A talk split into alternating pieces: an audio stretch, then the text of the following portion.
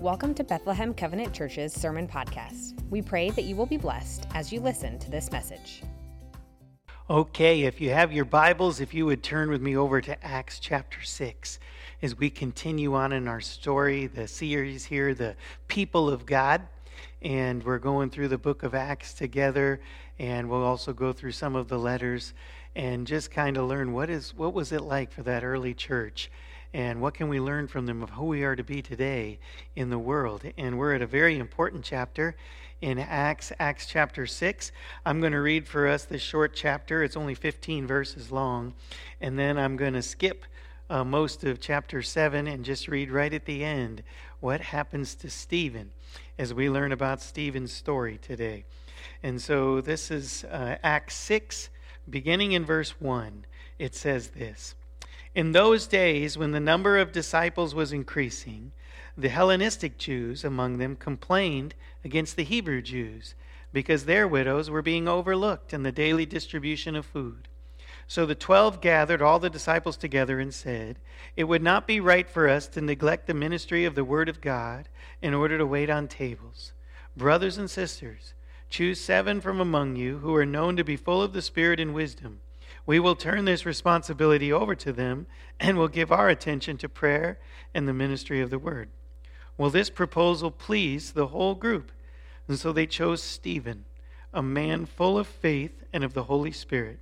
Also Philip, Prochorus, Nicanor, Timon, Parmenas, and Nicholas from Antioch. They presented these men to the apostles, who prayed and laid their hands on them. So the word of God spread and the number of disciples in Jerusalem increased rapidly, and a large number of priests became obedient to the faith.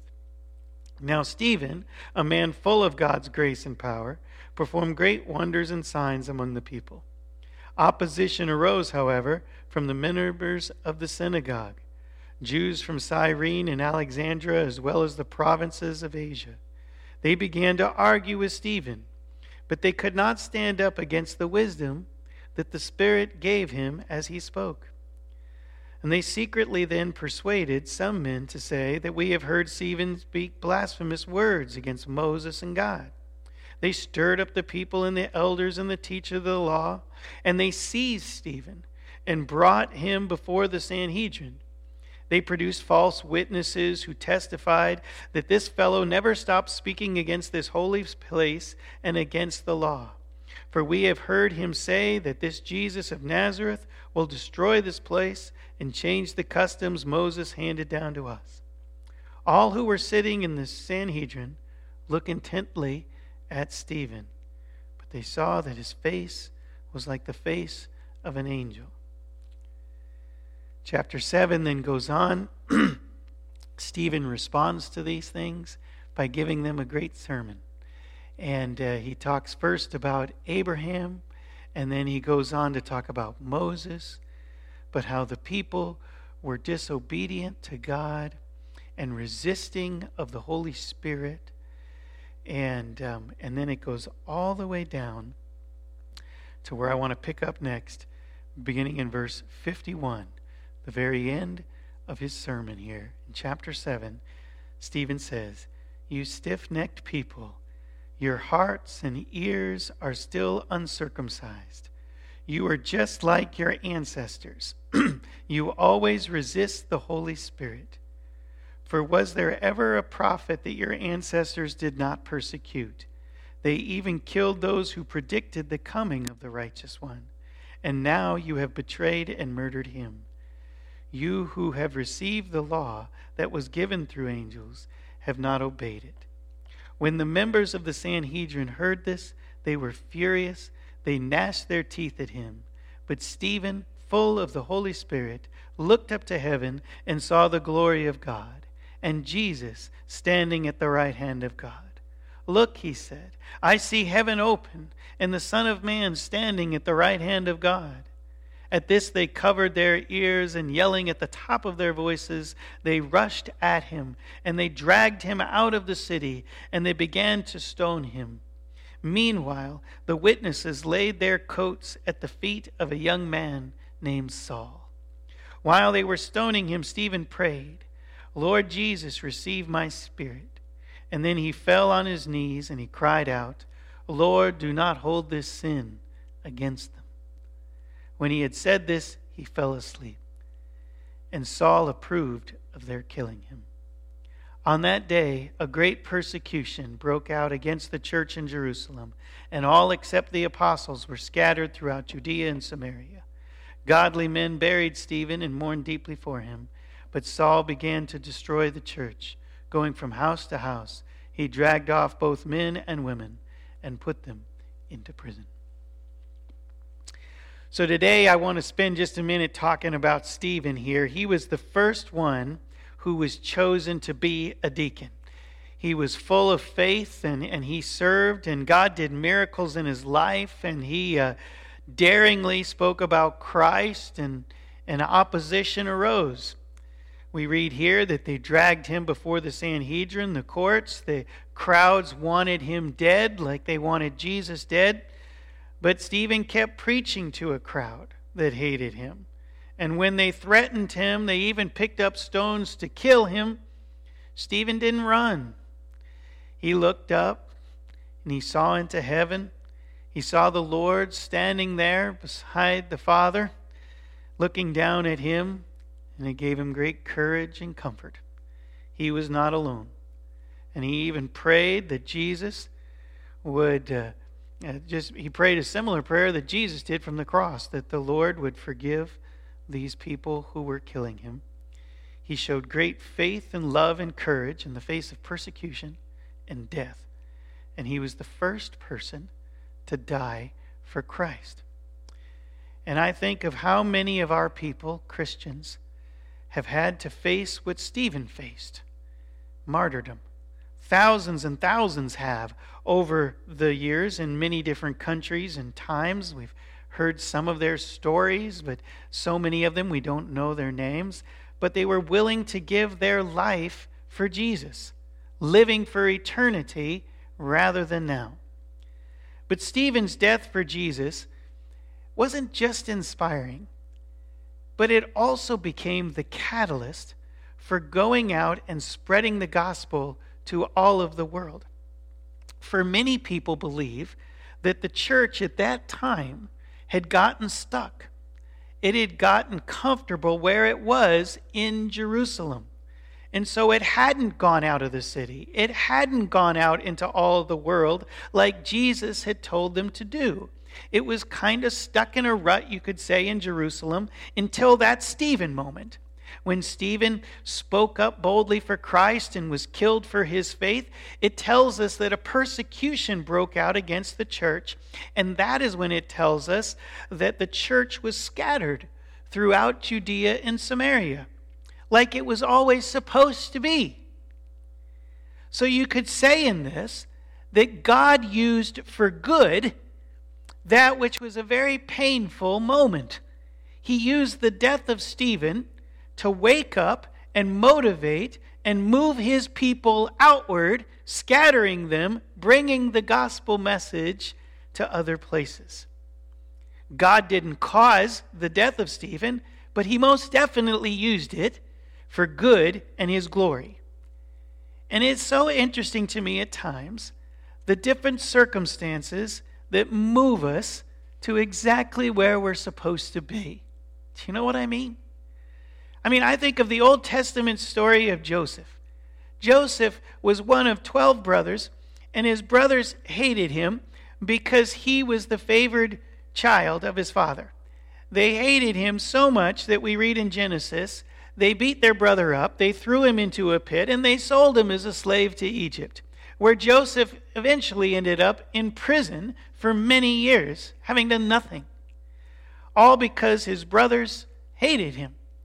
But the Bible says that God was with Joseph when he went to Egypt as a slave, and he was with Joseph even in the darkness of that prison. God never abandoned Joseph, just like he never abandons us. He is the light in dark places when all other lights go out. There's always hope when there is God.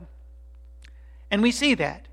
For at just the right time, God does a miracle in Joseph's life he causes Pharaoh to need him. And when Joseph was able to do what no one else could do, Pharaoh put him in charge. In a way, God raised Joseph from this place of slavery and prison to the second highest person in all of Egypt, giving him authority, putting him in charge of the distribution of food. In just about that time, a great famine broke out in all of the land.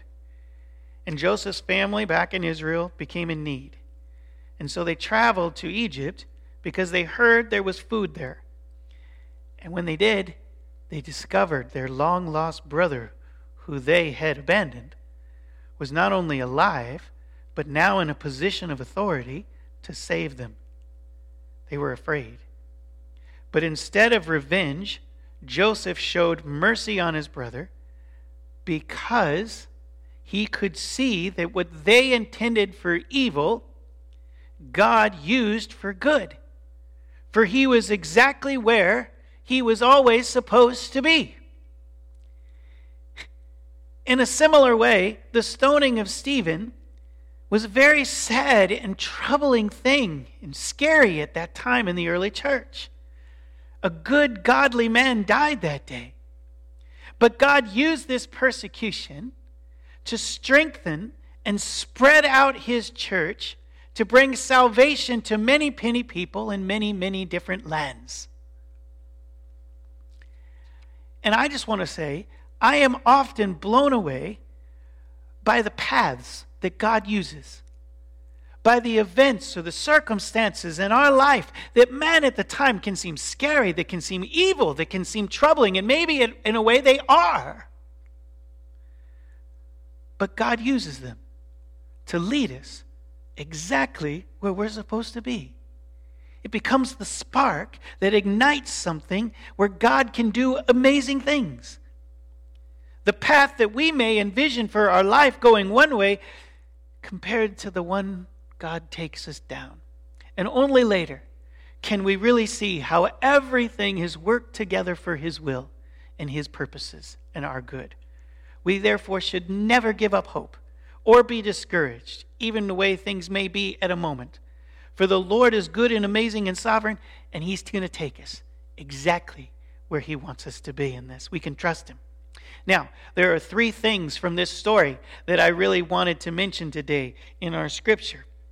The first one is this that our scripture opens in Acts 6 by telling us the church is growing and certain areas of ministry are being overlooked because the disciples just didn't have the time to get to them.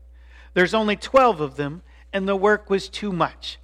It tells us here that the Greek Jews complained because their widows weren't getting food. And so you see, back then, you had these 12 superstars, these 12 apostles who were doing it all. But at one point here, they realized we can't do it all. We can't feed everybody and continue on discipling and teaching and evangelizing. The church was growing to a point where it was going to need other people to help. And so they admit this in verse 2. They say it wouldn't be right for us to neglect the word of God to wait on the tables. We need help. Choose seven among you, they say, who are known full of the Holy Spirit and wisdom, and we're going to turn over this responsibility of caring for the widows and other things to them so that we can continue on with the ministry of prayer and preaching the word. And so seven people were chosen to be deacons, and Stephen was the first. And again, this is another turning point in the church. For if the church was going to keep growing, others were going to have to step up and lead. It had to be more than the 12 doing everything. And we read this in the letters of the New Testament that this is how the church then continued to operate, that everybody had a part to play. In Romans 12, it tells us we all are the body of Christ, and the body has many members, and these members don't all have the same function, but they're all needed. It says we each have different gifts according to the grace that God has given to us. Some have the gift of preaching, others serving, others teaching, others encouragement, others giving, others leadership, and others mercy. And it tells us in Romans 12 that we're all to use our gifts to serve the body. That is what the Bible teaches, that each church has what it needs if everyone shares and does the work. Today, if we're not careful, we can look at church as it was never meant to be, to meet our needs, instead of look for a church where we're there to help meet its. We are all called by Jesus to serve Jesus. I've heard a number of times people say, you don't need to go to church to be a Christian. But that's missing the whole point of what church really is. Church is the people of God of which we belong. It's the gathering of believers for worship, encouragement, prayer, teaching of the word, and caring for those in need, and spreading the gospel, discipleship. And we are all supposed to care about that. Not just a few who get paid for it, but all of us. To truly be a part of a church is to be helping with the work of the church. There's a great scripture about Moses in the Old Testament where he was acting as a judge for all of the Israelites as they came out of Egypt, and thousands and thousands of Israelites, and just one Moses. And one day his father in law came to visit him, and he saw all that Moses was doing from sun up to sundown. Just person after person coming to Moses for help, making a judgment about a particular circumstance. And by the end of the day, Moses' father in law pulled his son aside and said, What you are doing is not right. You're just one man. You can't keep this up. You need to ask for help. There are plenty of good people out there who could share the, Lord, the load. And so ask some of these able men, he said, to assist you. Put each one in charge of 50 and spread out the load so it doesn't fall just on you. And thankfully, Moses listened to the wisdom of his father in law. And the result was that he didn't burn out, and more people were helped than if he had just been doing it by himself. And this is the biblical way of church that we don't hold on to power, that we don't think that we're somehow greater than others, but that we release and turn over responsibilities to other capable, godly people so that the work of God can grow beyond us. Paul told Timothy, I want you to train up other godly men and women to disciple more people. And this is what we see in Scripture. The apostles are now raising up deacons. And it says in verse 7 the result was that the number of disciples grew rapidly. The work of God became more fruitful when we all share in it together. Our ministry and our life is better if we learn how to share the work and even share the leadership. Maybe listening to new ideas that new people bring and training up others to care for others. And if I look back, I tell you, in my life, this is when I grew the most, is when I served. This is when, when I was asked to serve there in high school and then also in college and help out. That's when I learned who I was in Jesus Christ and that God could use me. And when I was able to see God more experienced in, in the things that He was doing in my life, is when I got involved. I love how the people here, you know, they complain that their widows aren't being looked after, but it's so cool here. The disciples, they don't get defensive, nor do they try to do more to the neglect of other things. They turn the complaint around, they turn it back on the people who made it, and they said, We see that. Can you help out? Choose amongst yourselves seven who are capable. And maybe, maybe, the things that you see that aren't being done, that could be done, maybe it's not for someone else to do. Maybe God is laying it on your heart, opening your eyes, because it's something He wants you to do to step up and accept and say, you know what, that's the way I can serve in this place. The second thing I wanted to point out, though, what the Bible tells us about Stephen here, is his character. It tells us that Stephen was the first one chosen as deacon, and it was because he was a man full of faith and full of the Holy Spirit. It tells us in verse 8 that he was also full of God's grace and wisdom. I mean, what a testimony! What a testimony of his life. I have been spending lots of time these days with the Warners and the Hernandez families, uh, for uh, they both have people, Erlene and, and Leo, who have been facing their last days. And, and so, as we've gathered together and thought of these two wonderful people, Erlene and Leo, stories and memories have been shared. And boy, I love to hear the stories. I have always loved stories the good, the bad, the ugly, and beautiful and funny parts of all of our lives. And I love to see the love that other people have for their grandma or their wife or their husband or their dad and how they talk about them, what they meant to them right? What their friends and family saw in them. It's always encouraging to me, you know, uh, to hear of the stories. Well, for Erlene, I had heard multiple people tell me over these weeks of her ability to make everyone feel welcome. You know, she had a forgiveness about her. She had kind words, compliments, grace that just seemed to be her character. And I loved how her great granddaughter, Brooklyn, said it. She said, Grandma would, would want to see all of my gymnastics moves. And so I would show her them. And then she would make me feel special. It might just be a backbend, she said, but you would think I did something amazing because she would tell me how good I was at it. And then she would also tell me how beautiful I was. And I believed her. This is the character, uh, how God used Erlene. And I, I saw it too.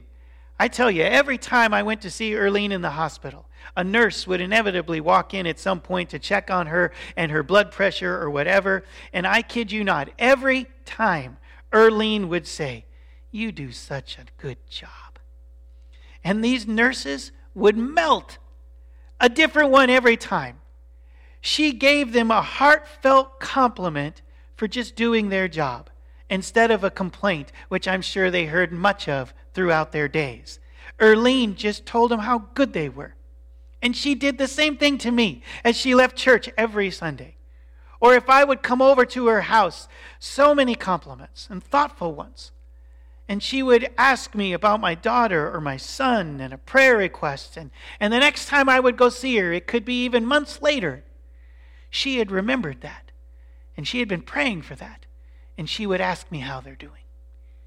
For Leo, it was his servant's heart that I kept noticing and seeing that I admired so much. He was a deacon here. He served everywhere, literally always serving. He taught our third through fifth grade Sunday school class, and he prayed for all of those kids by name every week. He was delivering our backpacks each week, helping pass out bulletins, prepare communion, set up tables for July 4th. And he didn't just serve, but in our community, he served with his neighbors, he served on a town board, he served with his kids and his grandkids. He was a loved man. Character. It's who we are. The deacons were picked because of their character, not their flashy whatevers or their talents. They were men full of the Spirit and wisdom. Stephen was known for showing God's grace, also faith. People knew him in the community, and that's why they said, We choose Stephen. Now, if you're like me, I always feel my character could improve. A week doesn't go by where I don't wish I had done it better, that I don't see my sin or know, uh, you know, how I have fallen short. And I know that Erlene and Leo would say the same. Uh, Leo and I often talked about how much grace and mercy the Lord has given us, for we often fall short.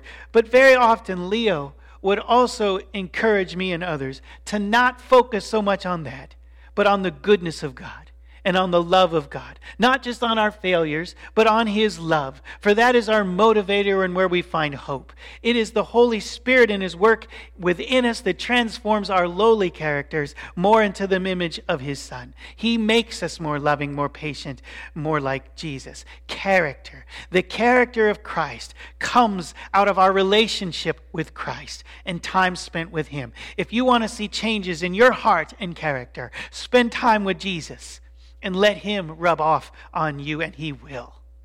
He did unto Stephen. And then the third and the last thing I want to mention here of this scripture is the reality of persecution and how Stephen showed us how to face it. The church back then, we got to remember this, was daily being persecuted for following Christ for believing in Christ, for telling people about Christ. It was just a reality for them, not a surprise, something that they were willing to endure because they loved Jesus more.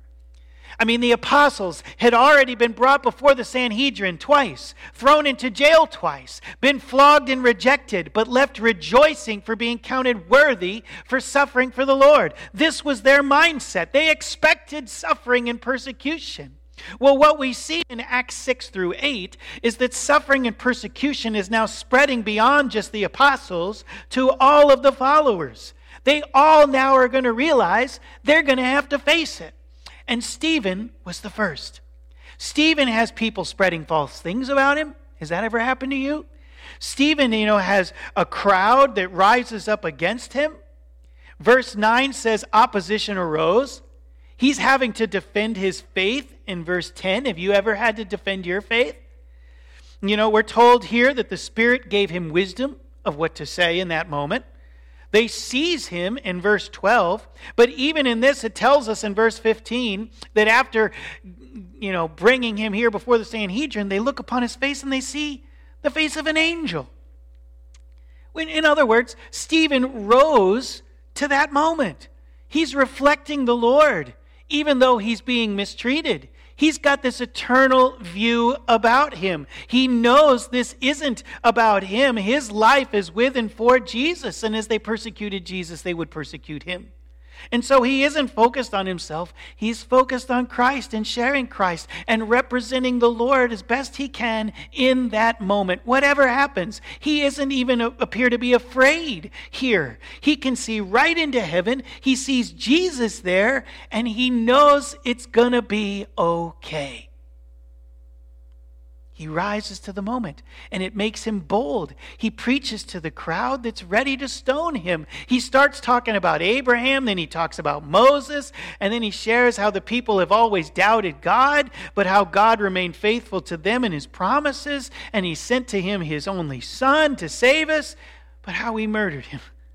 Stephen tells them that they're a stiff necked people, hard headed always resisting the Holy Spirit. He tells them they have uncircumcised hearts, which means that they're outwardly religious, but inwardly far from God, proud, unbelieving, and disobedient.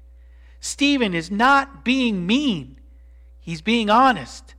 He's speaking truth in the face of persecution, not mean spirited, but holy spirited. Billy Graham once said that courage is contagious. Whenever a brave man takes a stand, the spines of others are often stiffened. Well, when the Sanhedrin heard him, they didn't turn to the Lord and be saved as we would hope, but they continued to harden their heart to Christ. And they gnashed their teeth at Stephen, and they covered their ears, and they rushed towards him and began to stone him in the street. But what strikes me most about Stephen isn't his courage to face that, though he had that. But what's most profound to me as I read this is his peace in that moment and his love. He's like Jesus on the cross in that moment. Stephen is praying, Lord, receive my spirit, and Lord, do not hold this sin against them. Stephen faced death like Jesus surrendered to the will of God for his life. Jesus told us in Matthew 5:44, "Love your enemies and pray for those who persecute you." And Stephen did this all the way up until his final breath. He was the first Christian martyr. He didn't go out swinging, but willingly with truth and love and prayers for his enemies. He didn't wish them harm, but hoped that maybe one day they too would see what he sees. And what's so amazing in this story is that Stephen's prayer was answered. For we read in 758 that the crowd laid their coats at a young man named Saul. And in verse 8 1, it says, Saul approved the killing of Stephen. So the very guy who gave the orders to have Stephen killed was a man, we're told here, was named Saul, who we also read in chapter 8, verse 3 begins to go from house to house, dragging both men and women out and putting them into prison. Saul was the enemy of the church. He was the worst of the worst back then, you could say. He was the one who ordered Stephen to be killed and went house to house pulling out Christians. But the miracle is that the very next chapter in the Bible, we read that God would open the eyes and the heart of this Saul.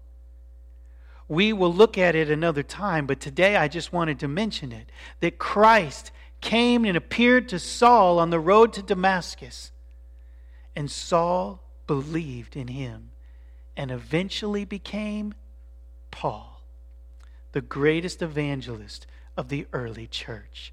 Saul is Paul, the apostle and the writer of most of the New Testament.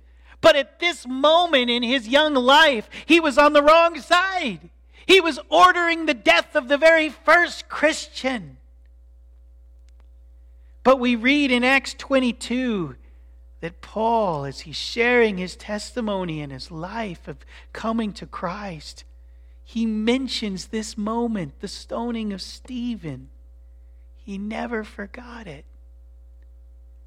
We never know who we're praying for and what God's going to do. Whoever seems the furthest away today might be the closest tomorrow. We never know who's watching or how the Lord is going to change a heart.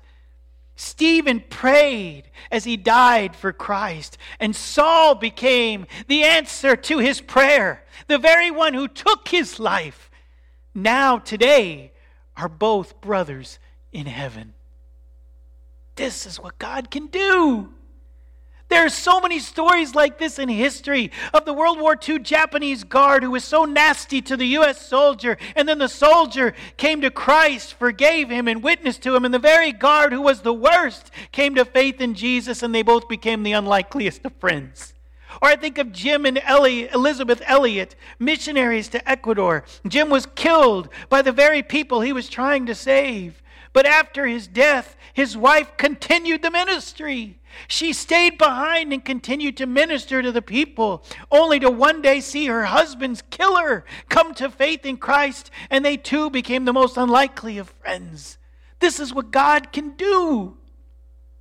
The very guy who ordered Stephen's death would go on to become a martyr for Jesus himself and the greatest evangelist of the grace of God who saves a wretch like me. This is what God can do. So we cannot let our circumstances make our heart grow cold. Never can we ever give up hope or prayers for people. Never letting the persecution get us discouraged or hating or despairing, but keeping speaking the truth in love, praying for those who persecute you because a miracle is coming. Keep doing what Stephen does. Keep looking up, and God will show you right into heaven. You know, chances are most, or even all of us, won't have a physically to give up our life for Christ like Stephen and Paul and Jim Elliot did. But the word martyr is actually the Greek word which means witness. And we all are called by Jesus to be a witness. We're all called by Jesus to share and love and speak about what He has done for us, willing to lay down our life for Him, be mistreated, stand alone in a crowd, forgive others, serve Him, maybe give up some comforts. Are we willing to give our life for Jesus, to be a witness for Him? The early church loved Jesus so much. They were willing to face this every day. I end with the words of 2 Corinthians 4, which I remind us are written by this Saul turned to Paul and how grace has been working in his life. He says, It is because of God's mercy we have this ministry, so we don't lose heart. On the contrary, we set forth the truth plainly, knowing that even if the gospel is veiled, it is veiled to those who are perishing. For the God of this age has blinded the mind of unbelievers, so they cannot see the truth of the gospel in the glory of Christ. But God, who said, Let light shine out of darkness, made his light shine in our hearts to give us the light of the knowledge of the glory of God in the face of Christ. For we are hard pressed on every side, but we're not crushed. We're perplexed, but we're not in despair. We're persecuted, but not abandoned. We're struck down, but not destroyed. For we always carry around in our body the death of Jesus, that the life of Jesus might also be revealed in us. For we who are alive are always being given over to death for Jesus' sake, so that his life might be revealed in us. Therefore, we don't lose heart, for our light and momentary troubles are achieving for us an eternal glory that far outweighs them all. So we fix our eyes not on what is seen, but on what is unseen. For what is seen is temporary, but what is unseen is eternal. Have a wonderful Sunday. Thanks for listening to this week's message. To stay up to date with all of Bethlehem Covenant Church's information and events, head to bccwaverly.org.